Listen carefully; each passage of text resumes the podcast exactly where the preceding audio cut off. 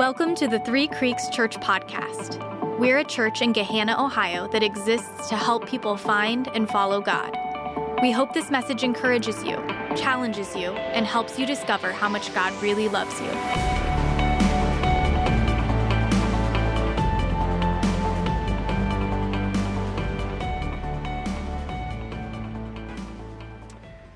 All right, week six Kings and Kingdoms. If you've been here, you know that we're journeying through First Kings and Second Kings. If you're just tuning in today, you can catch up on YouTube or the podcast. But today uh, we're in the end of First Kings. We're in chapter 21. I'm going to read you a story that's 16 verses long this morning. And before I read it, I want to set the stage for you, just in case you're just tuning in. This First and Second Kings was written about the monarchical era of ancient Israel. It's about a 400 year span. We're at a point in the story where there's just been a civil war. The north has divided and, and, and left the south. The north is Israel, the south is Judah. There's 10 tribes in the north and two tribes in the south, and, and they're going head to head. And they go to head to head for, they go head to head for 200 years at war with one another. The people of God fighting and killing one another. And what we've talked about a couple times is that in the north specifically, every king seems to get worse and worse and worse. It's down and to the right. There's not a good trajectory for the north. And the king during this story that I'm going to read today is King Ahab. It's the king of the north that's, there's the most that's written about Ahab, more than any other king of the north. And one of the reasons why is one of the things it says about Ahab is that he did more evil in the eyes of the Lord than anyone else before him. He makes deals with foreign, idolatrous, vile kings, and he oppresses the people in his own kingdom. To summarize Ahab, he doesn't know how to fight his enemies and he doesn't know how to protect his friends. And he's a whiner. In the words of my father in law, he is a wet potato chip of a man. And his wife Jezebel is perhaps even worse than him. She's the daughter of a foreign, vile king. And you'll see the evil in her heart on display too. Keep this in mind they rule over 83% of the promised land. Their kingdom is massive. And that's where we find ourselves in this 16 verse story. I'm just going to read it, and then we'll talk about it for the remainder of our time this morning. Sometime later, there was an incident involving a vineyard belonging to Naboth, the Jezreelite. The vineyard was in Jezreel, close to the palace of Ahab, king of Samaria. There's Ahab. Ahab said to Naboth, Let me have your vineyard to use for my vegetable garden. Since it is close to my palace, in exchange, I will give you a better vineyard, or if you prefer, I will pay you whatever it is worth. But Naboth replied, The Lord forbid that I should give you the, in, the inheritance of my ancestors. So Ahab went home, sullen and angry, because Naboth the Jezreelite had said, I will not give you the inheritance of my ancestors. He lay on his bed, sulking, and refused to eat. His wife Jezebel came in and asked him, Why are you so sullen? Why won't you eat? And he answered her, Because I said to Naboth the Jezreelite, Sell me your vineyard, or if you prefer, I'll give you another vineyard in its place. But he said, I will not give you my vineyard. And Jezebel, his wife, said, Is this how you act as king over Israel? Get up and eat. Cheer up. I'll get you the vineyard of Naboth the Jezreelite. So she wrote letters in Ahab's name and placed his seal on them and sent them to the elders and nobles who lived in Naboth's city with him. And in those letters, this is what she wrote Proclaim a day of fasting and seat Naboth in a prominent place among the people, but seat two scoundrels opposite him and have them bring charges that he has cursed God and the king, and then take him out follow the law and stone him to death. So the elders and nobles who lived in Naboth's city did as Jezebel directed in the letter she had written to them. They proclaimed a fast and seated Naboth in a prominent place among the people. And then two scoundrels came and sat opposite him and brought charges against Naboth before the people, saying, Naboth has cursed both God and the king. And so they took him outside the city and they stoned him to death. And then they sent the word to Jezebel Naboth has been stoned to death. And as soon as Jezebel heard that Naboth had been stoned to death, she said to Ahab, Get up, take possession of the vineyard of Naboth the Jezreelite that he refused to sell you. He's no longer alive, but dead. And when Ahab heard that Naboth was dead, he got up and went down to take possession of Nathan's, Naboth's vineyard. And all God's people said, Yikes. You read that, and it's, it's almost hard to believe that that story's in the Bible. And, and when you read a story like that in the Old Testament, you go, How in the world could this apply to my life? This insane king with an evil wife who just takes what isn't theirs by setting up a kangaroo trial and killing Naboth and his family. So, this is in the valley of Jezreel. What do you know about Jezreel? Jezreel in Hebrew means God will sow. And I'll sign up for any land that is described as a, a, land that God will sow. It is fertile, they have adequate water supply. This is a picture of the valley of Jezreel today. This is the land. The ancestors of Naboth and Ahab, coincidentally, they spied out this land centuries before this, and, and the report about the land was that the land is flowing with milk and honey. It is good land. There can be crops there, there's water there. This is the land they were talking about Jezreel. Naboth has a vineyard in Jezreel. His great great great grandparents were the ones that settled this land. And when they settled this land, Naboth's great great great grandparents, they were the first ones to own this little vineyard in the middle of Jezreel. And they've passed it on from generation to generation. And now Naboth is the one that owns this vineyard. Ahab recently moved there. Archaeologists agree that because of the water supply, the strategic military location, the, the adequate grazing for all of his animals, Jezreel becomes a base for Ahab's chariot corps and his army. He builds a second palace there, and life is good in the valley of Jezreel. And when life is good for a king like Ahab, man, Ahab starts feeling himself a little bit. Ahab wants to know what else he can have, who else he can conquer. And one day, Ahab is out on the on the porch of his palace looking around and he looks down at his neighbor and he sees this fruitful, beautiful vineyard and he goes, I want to grow some vegetables there. And he sees what he doesn't have, but, but he wants it. Have you ever seen anything that you wanted really, really badly? You ever seen anything that you wanted really, really badly? What comes to mind? You, you ever been in line? You, you've saved up.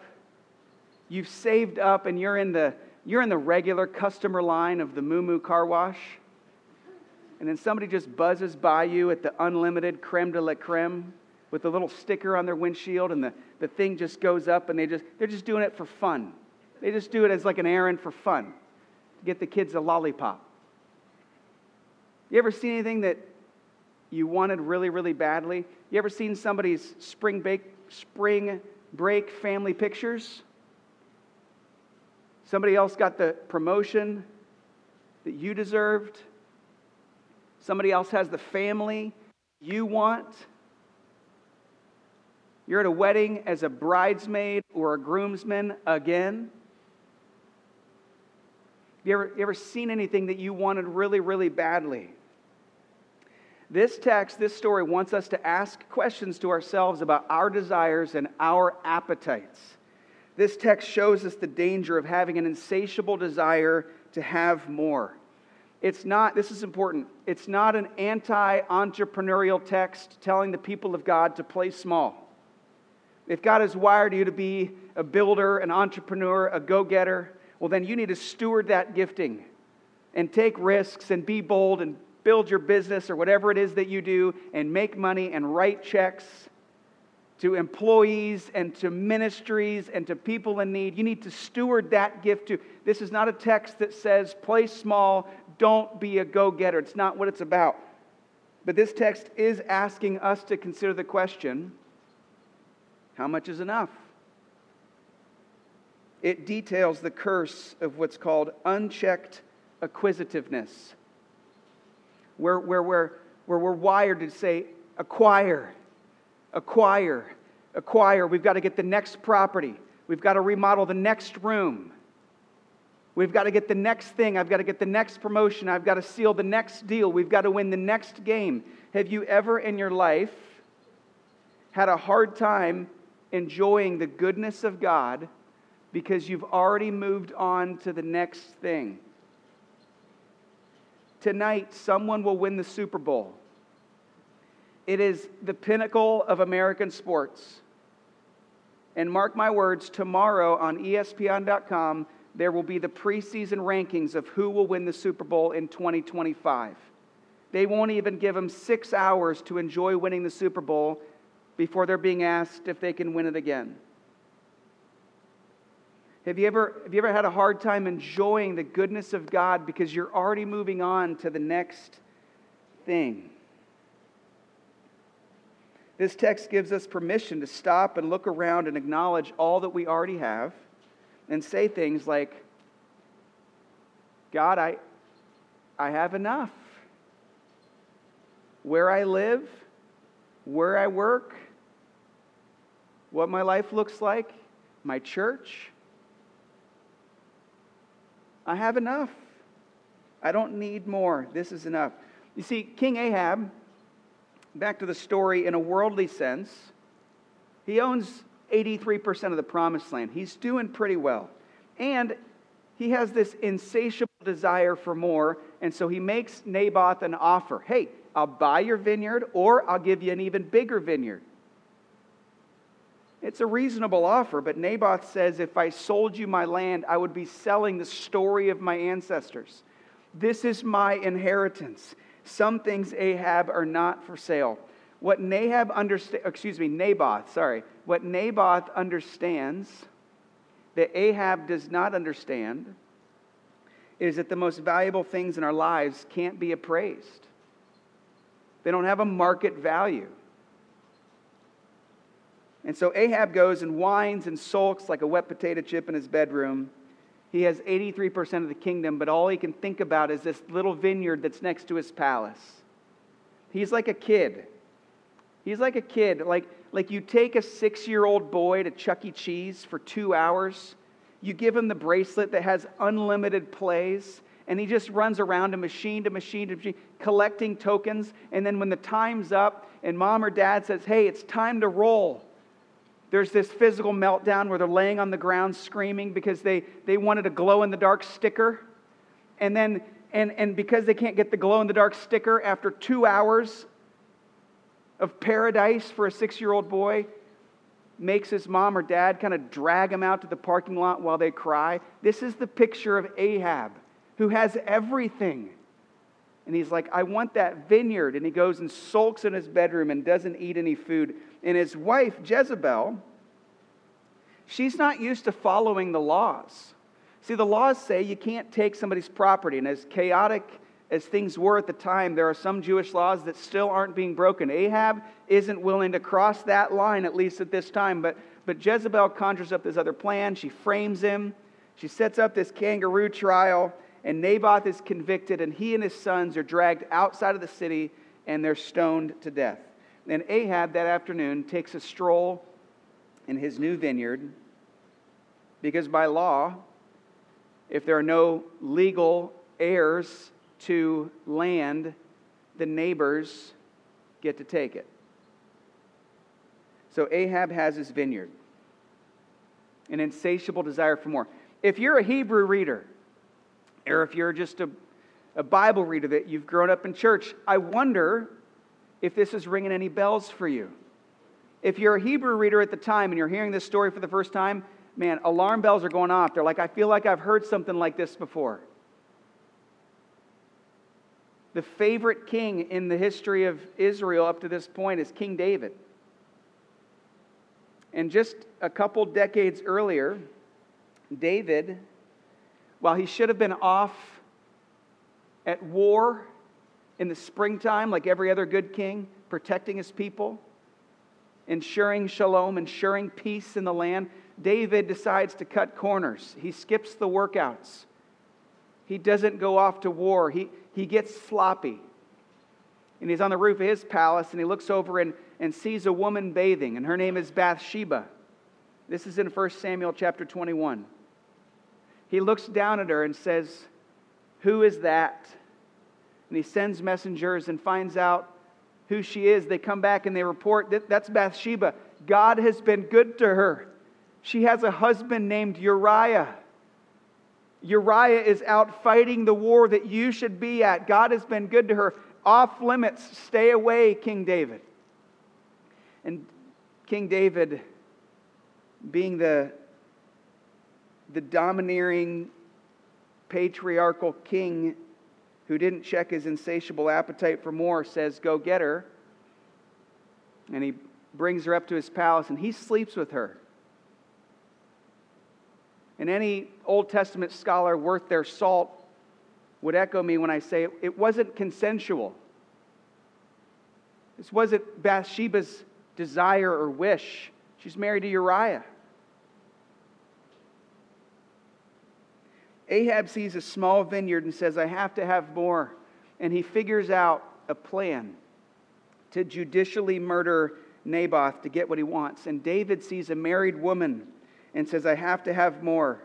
And he orchestrates the murder of Uriah the next time he goes out to battle to get what he wants. The insatiable desire to have more, unchecked acquisitiveness.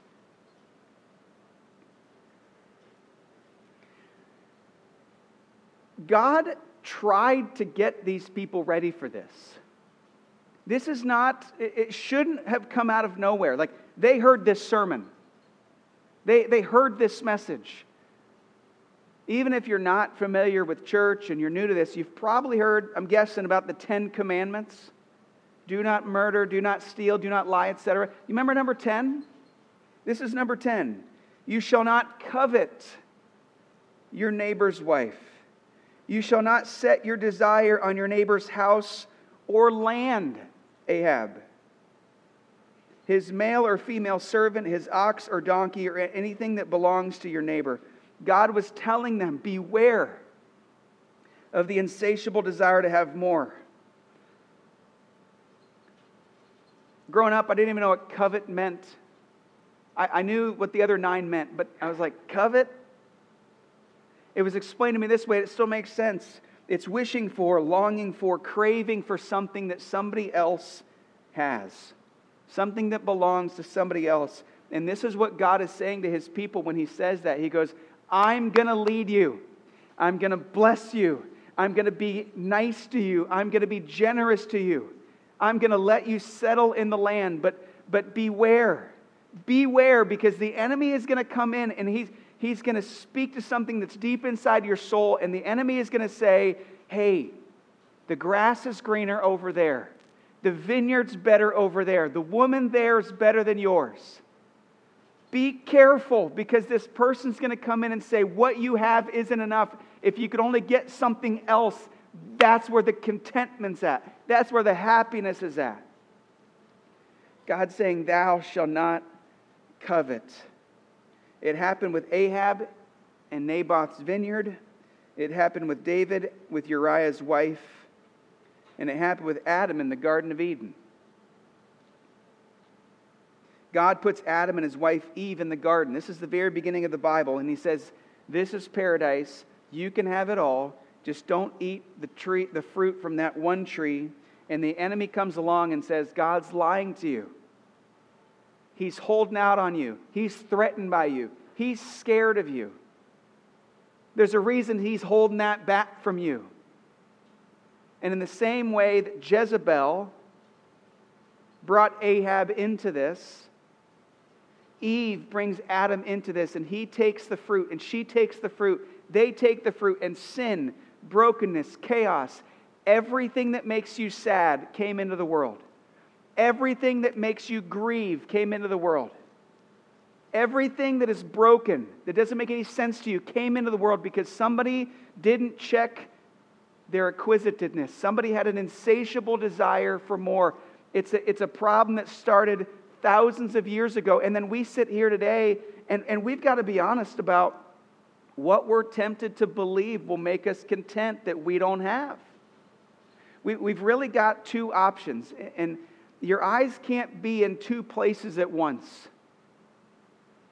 The one option is to just constantly be looking around at what people say you need or, or, what other people have. And, and there's no way to just constantly be looking around at what everybody else has and not become covetous.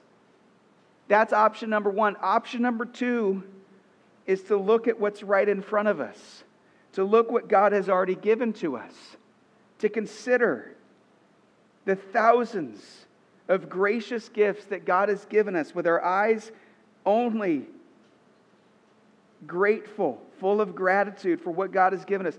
And in that setting, we can't help but grow to be more content.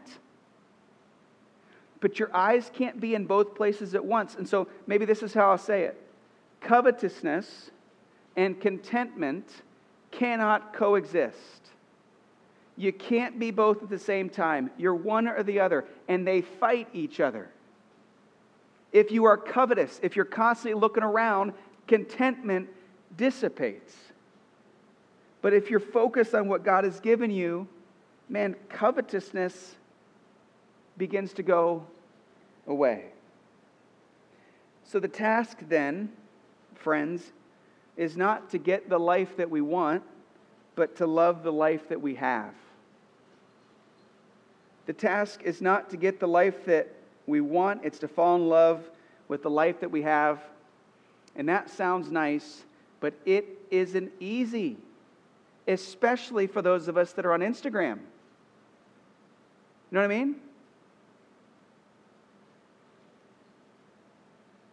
When I see that church's building, when I see that church's lobby, they don't just have a hallway, they have a real lobby. When I see the size of that church's staff, or the video they made, or the one liner he said. When I'm looking around, I can't help but covet. But the truth is that if I didn't know about any other church, I didn't know churches could have lobbies or buildings. If I didn't know any of that, and all I saw was what was right in front of me, that Daniel and McKenna Schultz are here. Right? Jorge, you're here, man. And a few minutes ago, I just looked back and we were singing, we were singing praises to God.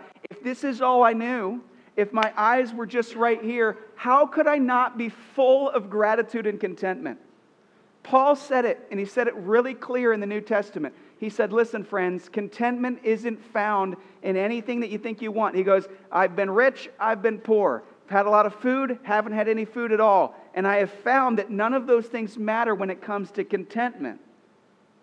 It's about looking at what's right in front of you, not comparing it to what everybody else has. That is where contentment grows. I mean, I, I made the, I didn't have to Google this. I didn't have to Google what do people want. I just looked inside of my own heart and, and quickly was able to rattle this. Man, I want a bigger patio. If I didn't know anybody else had a bigger patio, I'd be fine with my patio. My patio rocks. But I've seen other patios and I've coveted and I want some other patios. I want kids that don't lose their coats everywhere we go. If I, if I knew every kid lost their coat, I'd love my I do love my kids, but you get what I'm saying. I want a 3,000 square foot house, but if I didn't know they existed, I'd be thrilled to go back to my 1,500 square foot house. I want a three car garage, but only because I know they exist. My two car garage is fine. We play hockey in there every night. It's fine. If I didn't know new cars exist, man, I'd be so content with my 2008 Honda CRV. But I see Teslas every once in a while. I'm like, man, I, I think to myself, man, they went on a date for what seems to be no reason to the barn. And they posted a picture about it. It's like a Tuesday. And if I didn't know that existed, I'd be perfectly fine at Mi Tradition. You get what I'm saying? It's only when we look around that we become these seeds of covetousness and discontentment begin to kind of grow roots in our heart and we, we just start chasing. We just start chasing. Couple questions. What are you tempted to covet? What are you tempted to believe will make you happier? What are you tempted to chase? The list is long. Perhaps it's their vacation or their body or their clothes or their commute or their gym membership or their salary or their parents. And it's important for us to admit, make it clear, none of those things, having them, is wrong. But not having them and being covetous for them, that is wrong. And it leads to discontentment because covetousness and contentment can't coexist. I'm going to close with a story. Have you heard the story, the parable of the Mexican fisherman in the small fishing village? Have you heard this one? Maybe you have. I'm not sure if it's a true story or not, but if it was, it wouldn't surprise me. It goes like this An American investment banker was at the pier of a small coastal Mexican village when a small boat with just one fisherman docked. And inside the small boat were several large yellowfin tuna. And the American complimented the Mexican on the quality of his fish and asked how long it took to catch him. And the Mexican man replied, Only a little while. And the American then asked, Well, why didn't you stay out longer and catch more fish? And the Mexican fisherman said that he had enough to support his family's immediate needs. And the American businessman said, what did you do with the rest of your time? And the Mexican fisherman said, I slept late, fished a little bit, played with my kids, took a siesta with my wife, Maria, strolled into the village. I strolled the village each evening where I sip wine and play guitar with my amigos. And the American scoffed. I'm a Harvard MBA and I could help you. You should spend more time fishing, and with the proceeds, buy a bigger boat. Proceeds from the bigger boat, you could buy several boats. Eventually, you'd have a whole fleet of fishing boats. Instead of selling your catch to a middleman, you would sell directly to the processor, eventually opening your own cannery. You would control the product, processing, and distribution you would need to leave this small coastal fishing village and move to Mexico City and then eventually New York City, where you will run your expanding enterprise. And the Mexican fisherman said, Well, how long will this take? And he said, 10 to 15 years. But what then? asked the Mexican fisherman. And the American laughed. He said, That's the, This is the best part. When the time is right, you would announce an IPO and sell your company stock to the public and become very rich. You would make millions. He said, Millions. And then what? And the American said, then you would retire early. You could move to a small coastal village where you would sleep late, fish a little bit, play with your kids, take siestas with your wife, stroll to the village in the evenings where you could sip wine and play guitar with your amigos. There's a popular and American way of thinking that feeds our insatiable desire for more. To live differently is very different. It's to go against the grain, and if we're not careful, we're just going to spend our whole lives looking around, chasing. The illusion that something else out there is what we need to be happy. Coveting, chasing, unchecked acquisitiveness. So the questions as I close are pretty simple. What are you chasing? What's on the list?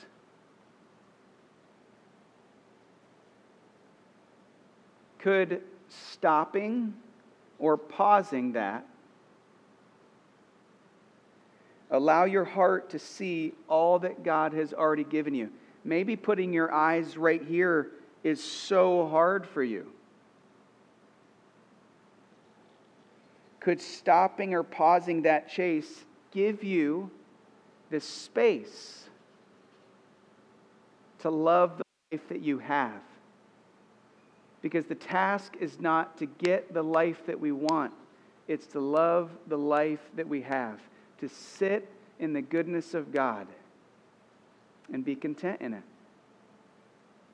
The band's going to come out and they're just going to play some music for two or three minutes as we just consider some of these questions. And uh, let, me, let me pray for you just for a second before they do that.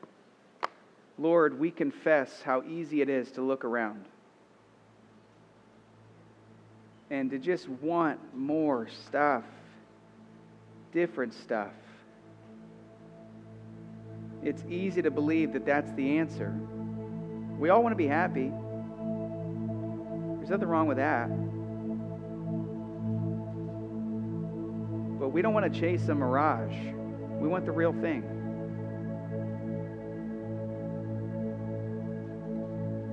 Would you help us to be honest about this? Would you help us to make courageous decisions to change course so that we can love the lives we have?